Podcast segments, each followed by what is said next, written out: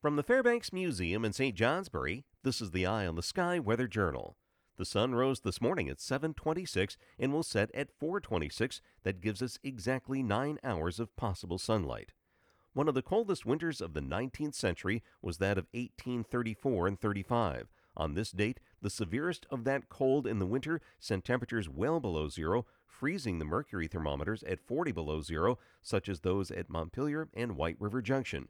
Other extremes included minus 38 in Bradford, Vermont, 36 below in Norwich and Hyde Park, and 32 below zero in Hanover, New Hampshire.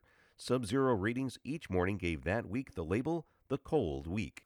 In comparison, I guess you could label this week the mild week. It continues mild today in the 30s north and upper 30s to mid 40s south. Any spotty freezing precipitation north will be ending, otherwise cloudy, just a few sprinkles. I'm meteorologist Mark Breen with an eye on the sky.